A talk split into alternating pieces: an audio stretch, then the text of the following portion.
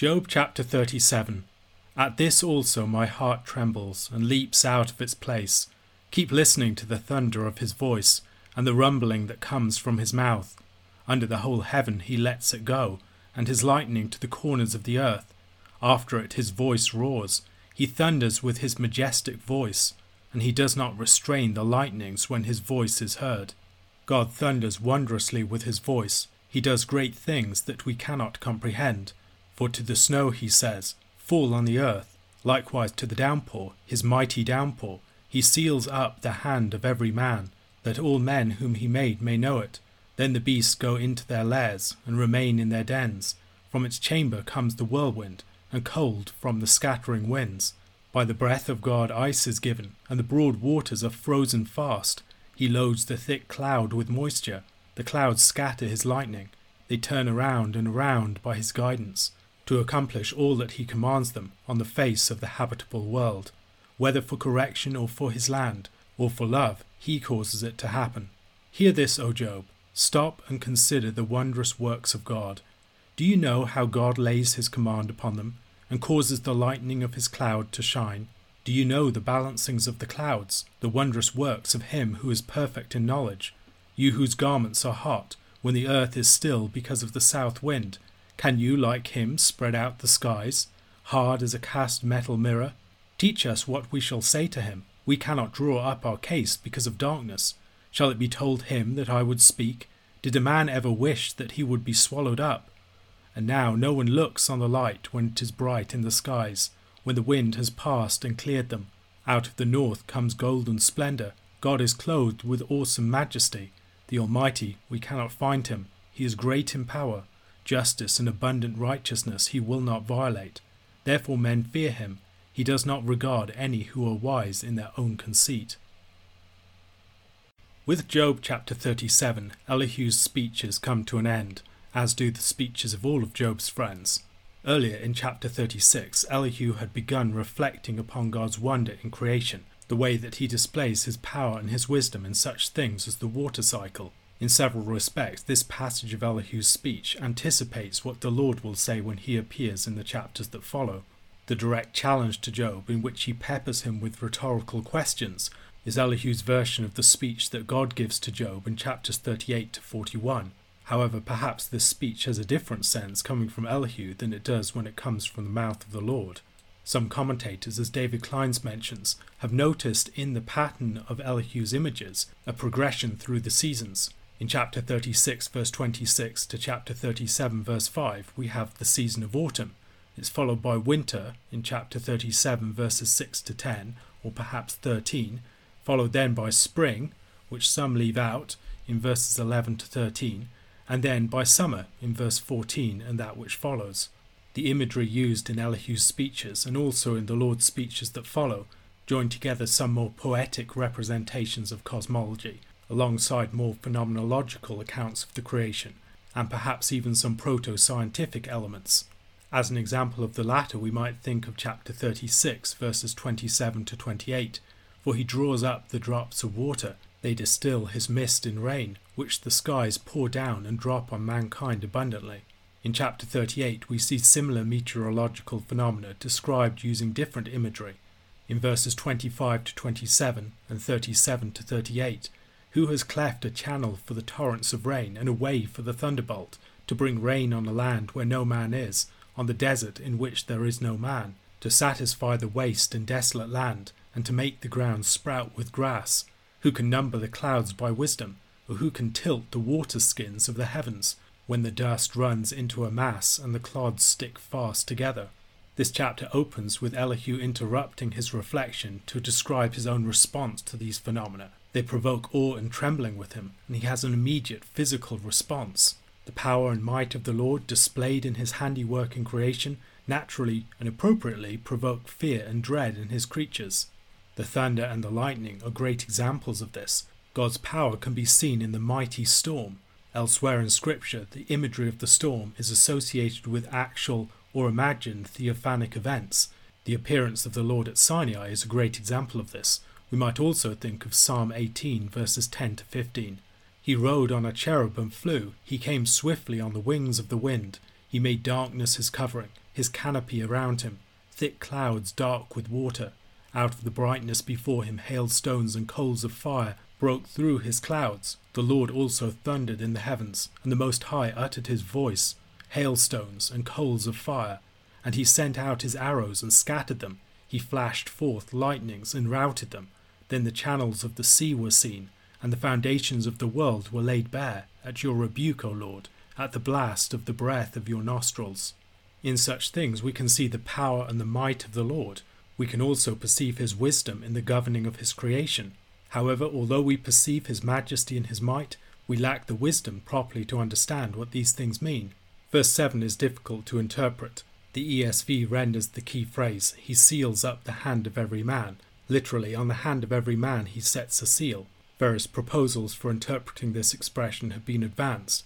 With commentators like John Hartley and Clines, I think it is best read as a reference to shutting people indoors. By the storm and other inclement weather, God prevents people from going about their customary affairs. Likewise, in verse 8, supporting this reading, the beasts have to retreat to their lairs and dens when the terrible weather comes. God is the master of all meteorological affairs, of every season. Thunder and lightning, ice, rain, and snow all come from the Lord's hand. The clouds are described like messengers and servants of the Lord, sent to do his bidding. Elihu suggests a number of different reasons for which they might be sent in verse 13. They can be sent for correction, as a form of cautionary judgment to restore people to the right way. An example of this can be seen in 1 Samuel chapter 12 verses 18 to 19. So Samuel called upon the Lord, and the Lord sent thunder and rain that day, and all the people greatly feared the Lord and Samuel. And all the people said to Samuel, Pray for your servants to the Lord your God, that we may not die, for we have added to all our sins this evil, to ask for ourselves a king. In that case, the thunder and the rain were a warning from the Lord to his people to remind them of his power and of their disobedience. The second reason that Elihu gives is for the land. God cares for the well being of his land and its creatures. His rains may be given to restore the land or to ensure its fruitfulness. And then, for love, God's loyalty to his people is another reason for which he may give rain. In Israel, prayer for rain was associated with the Feast of Tabernacles, in contrast to the agricultural system of Egypt, which depended mostly upon the river. In Israel, it was seasonal rains that were depended upon for fruitfulness, and drought, as there was through the judgment of Elijah, could be devastating. As he moves towards a conclusion, Elihu addresses Job directly. He wants Job to follow his example in reflecting upon the wonderful works of God in his creation. Job, he stresses, does not know how or why God controls the creation as he does. God is perfect in knowledge, he has his reasons, but for Job they are beyond searching out. Job cannot even control the heat of his own garments in the summer, let alone the actions of all of the elements. As the great creator, the Lord established the firmament, poetically described in verse 18 as like a hard cast metal mirror. By his manner of address to the Lord, Job had been speaking presumptuously, as if he was possessed of some greater knowledge that humanity in general lacks on account of their creatureliness. What makes Job think that he can speak to the Lord as if to inform God of something that God did not already know? When the clouds clear and the sun is shining in its full radiance, it is too dazzling to behold. Verse 22 may refer to the way that the sun shines in the north of the heavens, an image of the awe inspiring glory of the Lord. Others see here a theophanic image. God is coming from Mount Zaphon, the mountain of the north associated with deity in Canaanite myth. This reading is far from persuasive to many commentators, however. Seeing the wondrous power of the Lord in creation and his wisdom in governing all of its meteorological forces should chasten anyone trying to render God scrutable, to figure him out. However, we can be certain that he will not violate justice and righteousness. We may not see how, but we should be able to trust him with these things. The proper response of humanity to their Creator is fear, awe, and dread of the one who has the majesty and power of all the creation at his disposal, and indeed so far transcends them. Such a God looks upon the humble, but he pays no attention to those who are proud and lifted up in their hearts, who presume to call upon the Lord to give an account of himself, as Job has done. A question to consider why are the meteorological elements that Elihu singles out fitting images for God's power and rule in creation more generally. 2 Peter chapter 1 Simeon Peter, a servant and apostle of Jesus Christ, to those who have obtained a faith of equal standing with ours by the righteousness of our God and Saviour Jesus Christ. May grace and peace be multiplied to you in the knowledge of God and of Jesus our Lord. His divine power has granted to us all things that pertain to life and godliness, through the knowledge of Him who called us to His own glory and excellence, by which He has granted to us His precious and very great promises, so that through them you may become partakers of the divine nature, having escaped from the corruption that is in the world because of sinful desire. For this very reason, make every effort to supplement your faith with virtue, and virtue with knowledge, and knowledge with self control, and self control with steadfastness, and steadfastness with godliness, and godliness with brotherly affection, and brotherly affection with love. For if these qualities are yours and are increasing, they keep you from being ineffective or unfruitful in the knowledge of our Lord Jesus Christ. For whoever lacks these qualities is so near sighted that he is blind, having forgotten that he was cleansed from his former sins. Therefore, brothers, be all the more diligent to confirm your calling and election. For if you practice these qualities, you will never fall. For in this way there will be richly provided for you an entrance into the eternal kingdom of our Lord and Saviour Jesus Christ. Therefore, I intend always to remind you of these qualities, though you know them and are established in the truth that you have. I think it right, as long as I am in this body, to stir you up by way of reminder, since I know that the putting off of my body will be soon, as our Lord Jesus Christ made clear to me. And I will make every effort so that after my departure you may be able at any time to recall these things. For we did not follow cleverly devised myths when we made known to you the power and coming of our Lord Jesus Christ, but we were eyewitnesses of his majesty. For when he received honour and glory from God the Father, and the voice was borne to him by the majestic glory, This is my beloved Son, with whom I am well pleased. We ourselves heard this very voice borne from heaven, for we were with him on the holy mountain. And we have the prophetic word more fully confirmed to which you will do well to pay attention, as to a lamp shining in a dark place, until the day dawns and the morning star rises in your hearts. Knowing this first of all, that no prophecy of Scripture comes from someone's own interpretation, for no prophecy was ever produced by the will of man, but men spoke from God as they were carried along by the Holy Spirit. As we start into the book of 2 Peter, we should remark upon some of the distinctive qualities of the book and its difficulties at the outset. The first thing to say is that almost anyone who has read the New Testament carefully has noticed that the book of Jude and the book of 2 Peter have extensive similarities. Beyond this, it has a very different style from the book of 1 Peter. This is something that was recognized back in the time of the early church. Calvin and others have commented upon it, and various theories have been presented for why it might be the case not least the possibility that the creative hand of an amanuensis is very much in evidence in this letter. The Hellenistic concepts and language have also provoked debate, people wondering whether a Galilean fisherman would write in such terms. The book of 2 Peter also struggled to be accepted as canonical, which might seem strange for a book of genuine Petrine origin. Others have noticed similarities with 1st and 2nd Clement and the Shepherd of Hermas, which date from the end of the first century but are post apostolic works. Then there are internal issues as well. Many read chapter 3, verses 2 to 4 as suggesting that the apostles have already died, which would cause problems, as Peter is clearly one of the apostles himself. We also know that in the early centuries of the church there was various pseudepigraphical material going around, material that claimed to be written by a particular author, but was not actually written by that historical character. There were a number of such works that claimed to arise from Peter. In light of such considerations, the vast majority of scholars do not believe that the book of 2 Peter was authored by Peter himself. Richard Bauckham, who is one who doubts that Peter is the author, puts forward a theory that somewhat cushions the blow, a theory that need not undermine the authority of Scripture. He maintains that the book belongs to a testamentary genre, a genre that was known to be fictional, and so people reading the text would not be deceived, they would know that they were reading a fictional work, and interspersed with it there were things relating to the present day situation of those reading it, so they would clearly know that it was not written by the historical Peter. Rather, a fictionalized personification of Peter was addressing their situation as a faithful yet fictional construct.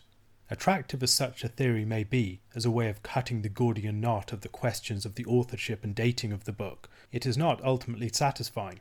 Thomas Schreiner has raised a number of problems with this theory, observing that the early church was far more hostile towards pseudepigraphical works than Richard Bauckham's theory would suggest. Such works were not merely regarded as pious fictions, but as actual misleading of people. While this might be slightly overstating the situation, it is noteworthy that of all the books that claimed to be written by Peter that were clearly pseudepigraphical, none of them actually found their way into the New Testament, except for the book of 2 Peter, if it were in fact pseudepigraphical, written by someone other than the person it purports to be written by. Then there is the question of the testamentary genre. Is it in fact the case that this genre is always fictional? We seem to find examples of this sort of material at various points in the Old Testament, for instance at the end of Jacob's life, or the end of Moses' life, or the end of David's life. Are there established norms of genre that make clear that these are in fact fictional? It's not clear that there are. As for the relationship with the Book of Jude, various theories have been put forward. Some have suggested a common source for the two books, others have suggested that Jude borrowed from the Book of 2 Peter, but the most likely explanation to me seems to be that 2 Peter uses a lot of the material of Jude, Jude being the earlier of the two texts. As for questions of literary style, we are working with very little material, and it is tricky to judge on such a limited basis. It is even more difficult to judge when we consider the possibilities of different secretaries being involved, and the possibility in both books of the use of extensive prior material. In the case of 1 Peter, the suggestion that there might be extensive liturgical material included into the book, and in the case of 2 Peter, the use of material from the book of Jude. Thomas Schreiner has also noted the possibility of allusions to material from the book of Second Peter back in works from the end of the first century AD referring his readers to scholarly research that has been done on the subject. The claims that the book of Second Peter suggests that the apostles have already died is not compelling. The letter begins with a familiar form of introduction, a style that we find both in Pauline letters and in other secular letters of the time. Peter introduces himself as Simeon Peter, a name used of him elsewhere only in Acts chapter 15. He refers to Jesus Christ as our God and Saviour. Now, that could be read as our God and our Saviour, but it seems most likely it should be read as our God and Saviour. Usually, when such a distinction is intended, it's far more clear within the Greek. At the very outset, then, we would have a very high Christology. The faith of the Christians to whom Peter is writing is no less precious than that of the apostles themselves. Their faith is described as being of equal standing, seemingly with the apostles themselves. He goes on to talk about the basis of our salvation, relating it all to his divine power, which in the context would seem to be a reference back to Christ. We have come to know Christ by his effectual call to glory, and through coming to know Jesus, we have been granted divine power that gives us everything that we need for eternal life. Christ, through his glory and goodness, has given great promises to his people, promises that make them partakers of the divine nature, releasing them from the corruption of this present world on account of sinful desire. In speaking of being partakers of the divine nature, Peter is using Hellenistic language. We should think about this in terms of what theologians have talked about as God's communicable and non communicable attributes. God's non communicable attributes are things like his infinity, his aseity, his omnipotence, his omniscience. No creature can take on these attributes. However, God's communicable attributes can be taken on by creatures in an analogical sense. So, God's holiness, God's humility, God's kindness, God's love, and all these other characteristics are things that we can take on, and in the process become more godlike. We can become godly, being conformed to the image of God in Christ, taking on something of His character and His glory. Our faces shine as we reflect His glory. In the light of the fundamental fact of our salvation in Christ, we have an imperative of growth, Verses 3 to 4 present our salvation in its most comprehensive and fundamental character as a gracious work of God and of His own initiative, and a gracious work that has sufficiently provided us with everything that we need. Faith must become fruitful, however, maturing into something fuller. The fundamental posture of trust in God must work itself out into a fuller and richer set of qualities that derive from it. In this, however, we will be growing from the rich soil that God's grace has provided for us, not from our own resources. As verses 3 and 4 make clear, God has given us everything that we need. He presents a chain of qualities, but it's not necessarily a sequence. We don't need to develop these one by one in succession. Rather, we should be developing them all at the same time. However, the movement from faith at the beginning to love at the end is probably significant. Love is the capstone of everything. It is the theological virtue that's prized over all the others in 1 Corinthians chapter 13 for instance. Because Christ has given us everything that we need for life and godliness, we must pursue such growth.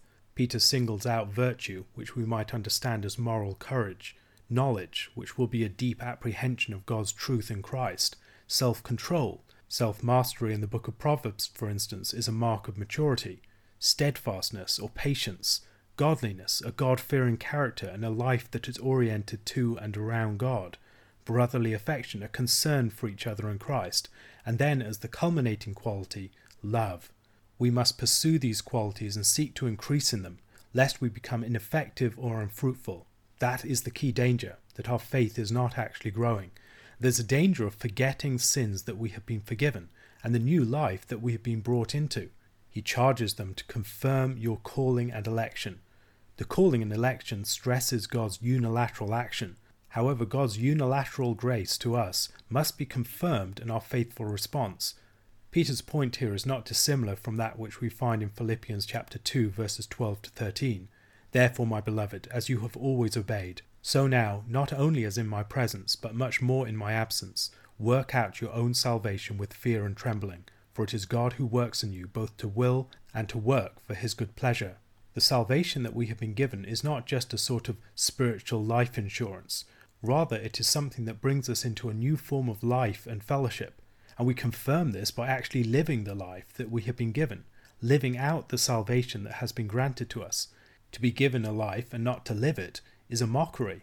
And so we are called to live out what God has given us, thereby confirming his unilateral work of grace towards us. There is a last judgment according to works, and in God's judgment upon our works, our initial justification will be confirmed. This will not be a matter of us adding to what God has given us, as if there needs to be some works to complement God's grace, as if God's grace was not enough. As Peter has already said, God has given us everything that we need. Rather, this is the form that God's salvation takes. This is the path that God has furnished for us. And so those who receive God's salvation enter into it fully by living it out. This is how God's calling and election is confirmed in our lives. Peter is shortly about to die, and this gives its book some of its testamentary character. He notes that Jesus had told him about the manner in which he would die. In John chapter 21, verses 18 to 19, Truly, truly, I say to you, when you were young, you used to dress yourself and walk wherever you wanted. But when you are old, you will stretch out your hands, and another will dress you and carry you where you do not want to go. This he said to show by what kind of death he was to glorify God. And after saying this, he said to him, Follow me. Peter wants to make preparation for them in the future. He is writing not merely for the present, but for the time when he leaves, to ensure that they are prepared for what will come. And to confirm them in what they have been taught, he talks about the event of the Transfiguration, in the Transfiguration, Peter, James, and John saw something of the glory of Christ, a glory that was a reality filled sign of the glory to come in the great unveiling of Christ at the end. Also, a glory that confirms the Old Testament teaching. The Transfiguration is the unveiling of Christ as the majestic King and of his kingdom rule in his Father's glory. The Transfiguration, Douglas Harink argues, is an anticipatory apocalypse much as that experienced by John on Patmos or Saul on the road to Damascus. He writes, Because the apostles at the Transfiguration have, for a moment, already seen and heard Jesus Christ enthroned at the end of the ages in his divine majesty and glory, they are now also already certain that he will in fact come to judge the earth and its inhabitants, and set up his eternal reign over all things and all peoples. The Transfiguration, then, is a guarantee of the coming realization of all of the prophetic promises. It's the prophetic word made more sure. It's also important to recognize that for Peter, the future coming of Christ is framed less by the times and dates for some future divine action than it is by the person of Jesus Christ. The future coming of Christ is the coming revelation of the glory of Christ, a glory that he already possesses and which Peter saw for himself. What we look forward to is not so much a series of eschatological events, but the revelation of Jesus Christ.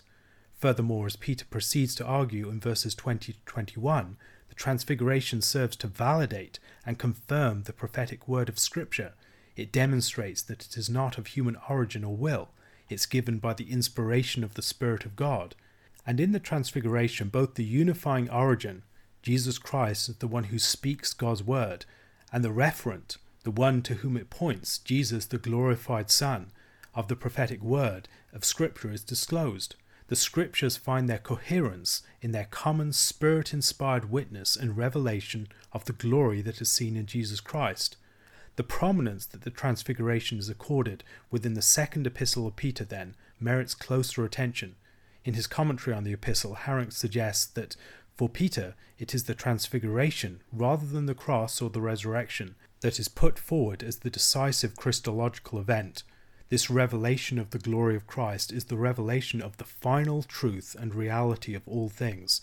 The same light that first illumined the world is the light that will dawn in the coming final day. It's the light witnessed on the holy mountain. Harink remarks By recalling the glorious apocalyptic event of the transfiguration of our Lord, Peter directs a strong word against the theological rationalisms, reductionisms, and relativisms of his age and ours. While he offers a vigorous apologia for the truth of the gospel, he does not appeal to a foundation in universal rational first principles available to everyone everywhere, or to an a priori universal religious sense, variously modified by historical and cultural experience, the standard post Enlightenment modes of apologia for religious truth. Instead, Peter goes directly to his and the other apostles being eyewitnesses of an apocalypse of the truth of Jesus Christ. That apocalypse of the truth of all things is itself the origin and criterion of all claims about God and the beginning and end of all things. A question to consider how might we retell the story of Scripture in a way that presented the dazzling glory of Christ seen on the Mount of Transfiguration as the centre of the entire thing?